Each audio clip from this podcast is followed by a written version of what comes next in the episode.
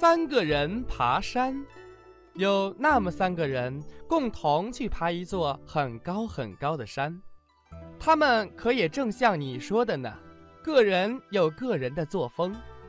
那第一个人喜欢爬一步回头看一步，他很清楚自己在做什么，也相当看重自己的成绩，所以他随时都想知道自己究竟已经爬到什么地方了，这样。他爬了一段，觉得的确已经很高了，心里想到，大概离山顶也差不多了吧，就仰起头来向上看看，可是山顶简直看都还看不见呢。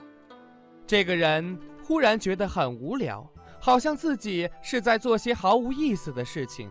他说：“我爬了这半天，还是在山脚，这样我什么时候才能爬到山顶呀？”既然如此，我又爬它干什么？不如及早回头吧。于是他就回头下山了。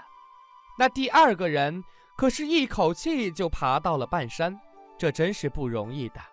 不但别人羡慕他，就是他自己也有点惊讶自己会爬得这么快。所以他就坐了下来，向下半山看看，也向上半山看看，心里着实有些满意。他说：“乖乖。”老子一下子就爬到了半山，总还算是不错吧。然而老子已经爬了这么多了，也够辛苦了。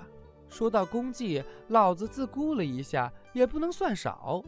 那么这以后的一半山，老子就是要你们用小轿子来抬，也不算过分吧？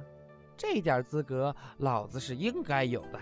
这话并非开玩笑，他是真的这样想，并且这样做了。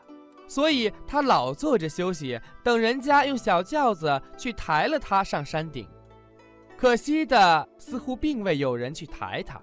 假如他自己没有上山去或下山来，也许他今天都还坐在那儿等呢。还有那第三个人，似乎是一个平平常常的人，大概因为他是平常人吧。他觉得爬山可并不是那么容易。然而也并不太艰难，而以为别人能够爬，他也就能够爬，所以不必把自己看得一无用处，也不必突然又把自己看得如何如何的了不起。这样，我们看见他只是一步一步地爬上去，也就一步一步地接近那山顶，而最后，他可真的爬上了山顶了。